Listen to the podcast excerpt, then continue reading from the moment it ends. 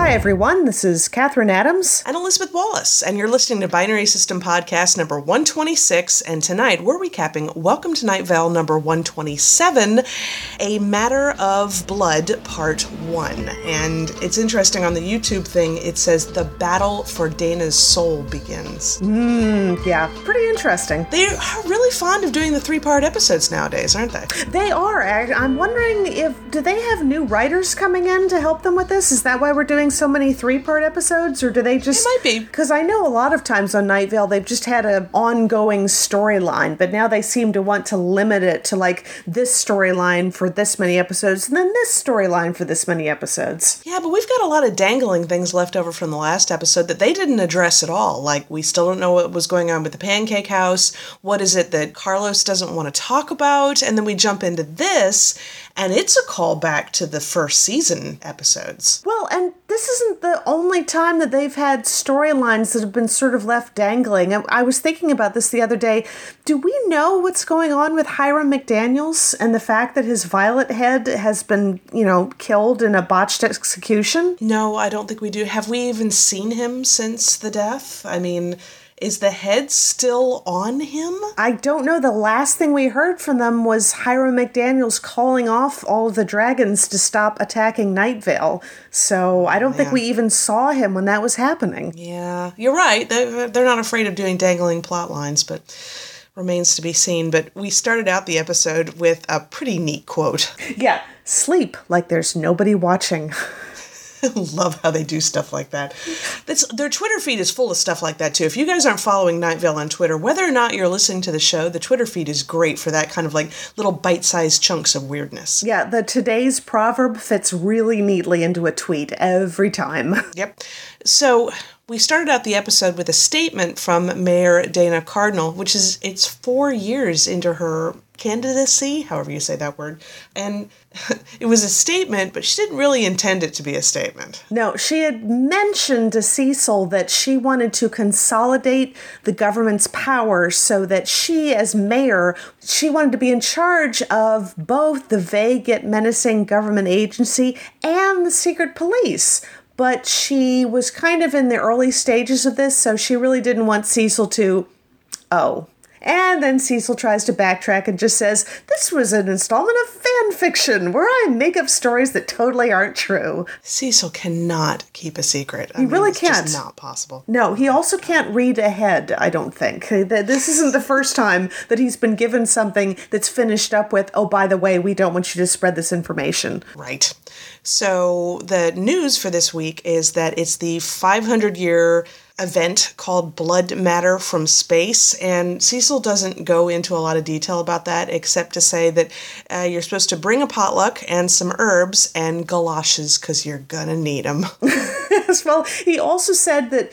Like the astronomers and the astrologers say that this is possibly going to be the biggest blood matter from space that's ever happened, but that it's kind of hard to really prove that because most of the records about this have been like really sloppily scratched out with a bunch of ink lines and then a note saying, sorry, top secret, love the government. God. And the government apparently sometimes gets a jump on that kind of like top secret thing by actually going to big events that they're going to want to not have happen in history and stuffing socks into people's mouths. So, yeah, they're they're pretty on that kind of thing. They also, while they're stuffing the socks in people's mouths, are going, la la la, we can't hear you. So we went on from there to Cecil's Theater of the Mind. And so Cecil had us close our eyes and imagine being in this theater where the show's about to start. And you kind of have to pee, but the line is sort of long, so you realize you don't need to pee after all. But maybe you kind of do, so you sit down and wait for the show to start and plan how you're going to get to the bathroom during the intermission. And 10 minutes after the show's supposed to start, the curtain finally comes up. And next week on Theater of the Mind, we'll actually get into the actual show. Great. Yes, well, that would be Cecil all over. But uh, after the this little segment, we get some reactions from the secret police and the vague yet menacing government agency about Dana's plan, and nobody's happy about it. And Nope. yeah, and also Dana's acting kind of weird. She's sort of like running into people's businesses and demanding to know where she is. And when they tell her that she's right there, she gets really angry and she leaves. This becomes easier to understand later on in the episode. Yep. Before that, though, Cecil sends us off to the traffic, which was interesting. It was about a girl on a plane looking at the clouds from above and sort of thinking about that. It was very cerebral, the whole thing, like the traffic usually is. Yeah, it is. And also the fact that she was really nervous about what would happen when she landed because she's going to lose her job. Not that she knows that yet. Like, okay, we just got even weirder than usual. Right. And after that, we went into the sponsors, and I'm not really sure how to sum up the sponsors. I know, I I don't. Sorry. Not yeah. a clue. There was a thing about a vase in a backyard and everybody's going to die, but that doesn't have anything to do with the vase in the backyard. I, after all this rambling, I like how it sort of wound up and it said, This message was brought to you. And that's it. so basically, you're going to die, but it doesn't have anything to do with the vase in your backyard. So nope. don't worry about the vase in your backyard. Kind of like don't think of an elephant. Yeah, exactly.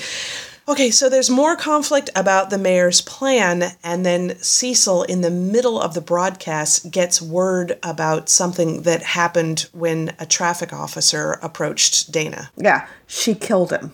that was just like, what? Yeah, so now Dana is wanted for murder. Cecil has no idea what's going on, so he sends us off to the weather. Oh, and I loved the weather. It was an instrumental, which always works for me when it's an instrumental. Yeah. But in this case, it was kind of like an oompa band, you know, kind of like that that beat that you can't help but dance with. But it was also kind of by way of the Munsters and maybe a, a 1960s spy TV show theme song. Yeah, exactly. I mean, with a little bit of Squirrel Nut Zipper in there as well, I kind of felt. But it was called J'accuse, and the band is called Mucca Pazza, and you you better believe I'm going to be looking up some of their stuff. It was just a really neat kind of big band sound, but just it made you smile when you were listening to it. It was a great song. Yeah, I love that. So we come back from the weather and Dana has actually issued a statement, like, and we get her own voice issuing this statement. Yeah, she's reminding everybody about what happened during the sandstorm episode, which was like mm-hmm. season one, I think. Yeah. I yeah. so. Yeah. yeah. where she met her double and she w- attacked it, or maybe it attacked her, but she killed it with a stapler, which was exactly as brutal as you would imagine, except she thinks maybe, I mean, what if I'm the double and I killed my original? Well, all this becomes a little bit less academic when she says she's looking at herself right now, and herself their hands are covered in blood. So, what she had been referring to earlier on in the statement about the fact that she'd been framed for murdering the uh, the traffic cop or whatever, I don't think she was framed. It looks like it was her double, and that would explain why she was angrily bursting into people's businesses. She wasn't saying, Where am I? She was saying, Where is Dana? So we have the double is back, and Cecil even wonders during the episode was that Cecil didn't see his double. That wasn't the same episode as when he first met Kevin, was it? I don't remember exactly because I think Sandstorm was in two parts, and I think he may have actually met Kevin in the second part. But there have yeah. been a lot of people who have said that Cecil looks like Kevin. Yeah, I know exactly. So, oh my God, so does that mean we have the Kevin version of Dana here? Like from a world where they decorate with teeth and blood? I don't know. That's a good point. Although, I don't know, because she can actually recognize that it's another Dana. And Cecil has never been able to look at Kevin and think that it's a mirror image of him. Yeah, but bless his heart, Cecil's pretty oblivious. Know, well, you know? this is true. He's also been usually a kind of scared of mirrors, I think, so maybe he yeah. doesn't quite know what he looks like. That's true. Oh boy, this got a lot more interesting all of a sudden. Sure I mean, did. Like, boy, doubles is one thing, but to have a version of Dana from Kevin's world, I'm like, oh mm-hmm. my goodness, oh my. Fan goodness. artists, get on that. Oh boy. Because I always like the renditions of what Kevin looks like that's like a, a normal person except a smile that's been carved really really wide oh people do such great things and and the cosplay of kevin are always amazing yeah lots of lots of being drenched in blood yes But that was it for the episodes. That's part one of probably a three part if they keep to their regular stuff. And of course, the episode ended with an ad for Pounded in the Butt by my own podcast. And oh my God, I can't stress how irritating his voices. I have to feel like this is some kind of performance art thing where they're trying to like only maybe maybe when people listen into the podcast it's completely different and this is just something to make sure that only people who are super curious actually listen to the podcast. I'll never know. yeah, I can't even make myself get near it at this point. It's that irritating. But yeah. Mm. So and if anyone else has actually listened to pounded in the butt by my own podcast. Could you let us in on whether or not it's really as annoying as those promos are? Because they're really annoying. Yeah, they're pretty bad. So, anything else in the nerd world going on with you? No, actually, I am on the road this time. Uh, went down to uh, Florida to visit the mom and the dad. And thank you for all the patience with putting up with the technical issues as we tried to set up. like, could not. I mean, I'm literally got a laptop, a tablet, and my phone. And in some combination, we were finally able to make this work. But yeah, it took a while. Yeah, technology, isn't it? awesome. Oh, God. I want to punch technology in the throat. Well, I'll tell you something that we're going to have to talk about very soon. I finally did watch the first two episodes of Black Mirror. Okay, yes. Well, all right. I have been wanting to do something about this ever since Hannah started on the whole conversation because she's now watched more episodes than us. So yes. I really feel like the reviews that we've done where we chat back and forth and then we save the the whole chat uh, information as the review i think that would really work well for something like this but if you want to watch one more it's the very next one and that one is the one that has jodie whittaker in it so and oh, that good. was okay. that was the one that i specifically wanted to talk about because back when the internet movie database comment section was still a thing and nothing of value was lost now that it's not there was a whole long conversation about that third episode and i really mm-hmm. want to get your guys' thoughts on that because it's just what it's trying to say is sort of up in the air depending on who's watched it. Okay, all right. Well, so the first episode was the one where the prime minister is being told he has to have sex with a pig to right. save somebody. Um, that's interesting. The second one, you know, that main actor is actually the same actor from the movie Get Out, which I didn't realize until I saw it. And that just really makes me want to watch Get Out even more because he was so intense in that second episode. Yeah. And you know what? I don't think he has a British accent in the movie Get Out because I heard him in this one. I'm like, well, I didn't know he was British. yeah. So that one was another one. It's, and it's really the three episodes that I've watched have all been about how exactly is technology ruining us as a species. and right. so, yeah, I'm interested in hearing your thoughts, Hannah's thoughts, all of that. We definitely need to do like one review post about that series. Yeah, and it's definitely going to happen because it took me a long while to sort of brace myself for watching it because everybody's told me it's so dark. And then I watched the first two episodes, and I know the third and the fourth one are pretty dark, but I'm like, okay, I think I've got a handle on this. I think I can power through it. So, and everybody I've talked to says that the Star Trek episode, which comes a couple seasons later, I think everybody says it's great, and that we really need to watch it. Yeah, there's but there's a few of them that I've you know heard about. I need to go check the chat logs or whatever about that. But yeah, they're apparently, if you stick with the series, there are some pretty amazing episodes. It's just managing to get through the bleak ones. And I think, according to Hannah, it was like the fifth episode is the one that just hurt her soul. Yeah, I think it was the fourth because she, you had said that no, you're right, it was the fifth because you hadn't watched the fourth because you heard it was dark. She watched it and thought, well, it's dark, but I can handle it. She's like, but the fifth episode. So I'm like, oh boy. oh, oh dear. Boy. Yeah, well. So, in a completely different subject, Jade and I just went to see the movie Bad Samaritan today, which is David Tennant's new movie. Yeah, what do you think? I think it's fun. I think it's very enjoyable. I think the only complaint that people would have on a general level is it doesn't really do anything new. It is a very much, you know, bad evil guy and the guy who's standing up to him and it's a very solid three act movie. You can definitely tell all the different parts in it.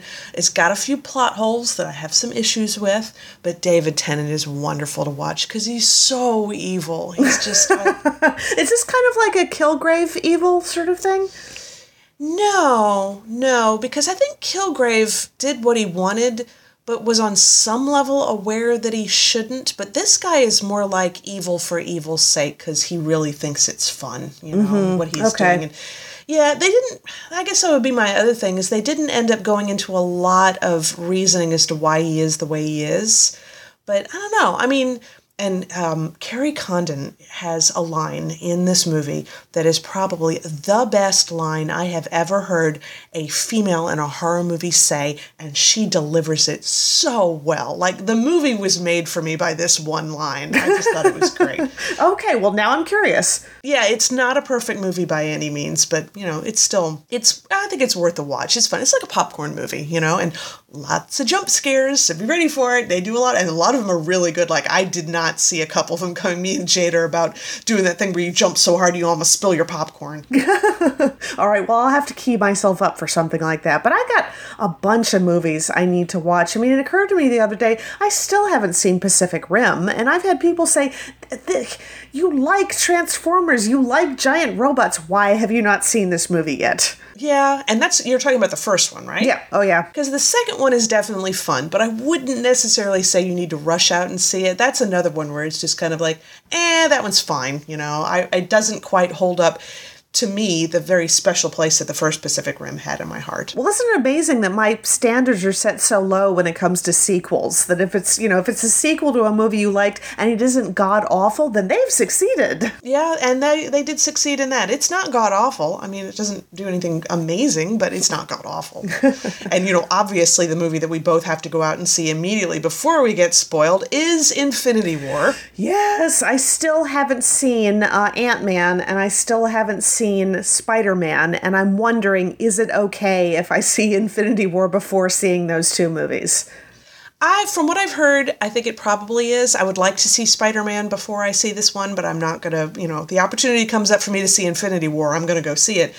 My friend Alex, he had actually heard from somebody else that you didn't really have to be caught up on all the Marvel movies. He had not seen Thor Ragnarok, and he felt pretty lost watching Infinity War without that. Yeah, I mean, yeah, spoilers Thor's missing an eye. I think you would need to know something about that. I would think it's one of those ones where you have to see the most recent episode of the big ones. Like, you gotta see Civil War, you have to see Thor Ragnarok, you have to see Guardians of the Galaxy 2, Black Panther. have to see Black Panther. Um, Iron Man was so long ago, I can't imagine nobody's seen that one yet. Yeah, I'm not even sure how much that applies because they've kind of ditched the whole Pepper Potts storyline, and I think that was the only. And he's obviously gone back to being Iron Man, which in the end of Iron Man, Iron Man three, I think it was, he decided Yeah. he was going to ditch all of the suits, and that lasted what five minutes? God, that was such a dumb way to end it. I still have a problem with that. It's just. What? Why even go there? You know it's not gonna stick. You know. Exactly. It's like, I'm sorry, if they had the courage to stick with their convictions on that one, Iron Man would no longer be a thing. Nobody thinks that's going to happen. Come on, guys. Uh, it's just I don't know. That's that. That was my problem with that movie. But at the same point, though, I liked Iron Man three better than Iron Man two. I just thought Iron Man three was a little more interesting.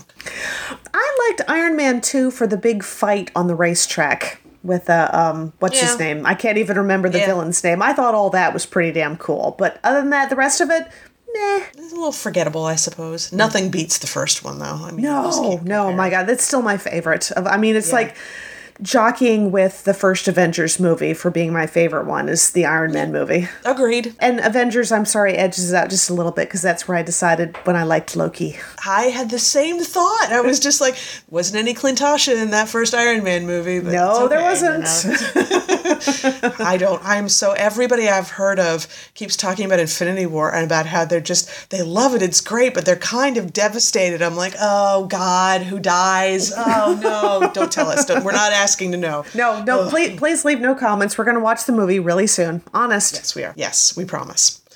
But I guess that's going to wrap us up for the week. So make sure to check out pixelatedgeek.com for all the book reviews, the movie reviews, the comic book reviews, the photo galleries, all that stuff going on, plus all the PR stuff that the movie companies very nicely throw at us. And I guess next week, who knows? Maybe we'll do our little Black Mirror conversation with Hannah or something else in the nerd world will pop up. Maybe we'll have a new episode of Alice Isn't Dead. I think we probably will, actually. And I'm trying to think will it be time for another Night Vale episode by the time next week rolls around? No, I don't think so. It's a two week thing, and we were really only like four days late with this one, so I, we've got a little bit further on that one. Yeah, yeah, okay. So, well, but anyway, why would we plan? Yeah, exactly. This is about as much planning as we do. What do you think we should do this? Yeah, maybe. Yeah, I guess. Yeah, so Yeah, kind yeah, of, maybe. So, one way or the other, we will talk to everybody in one week. Talk to y'all later.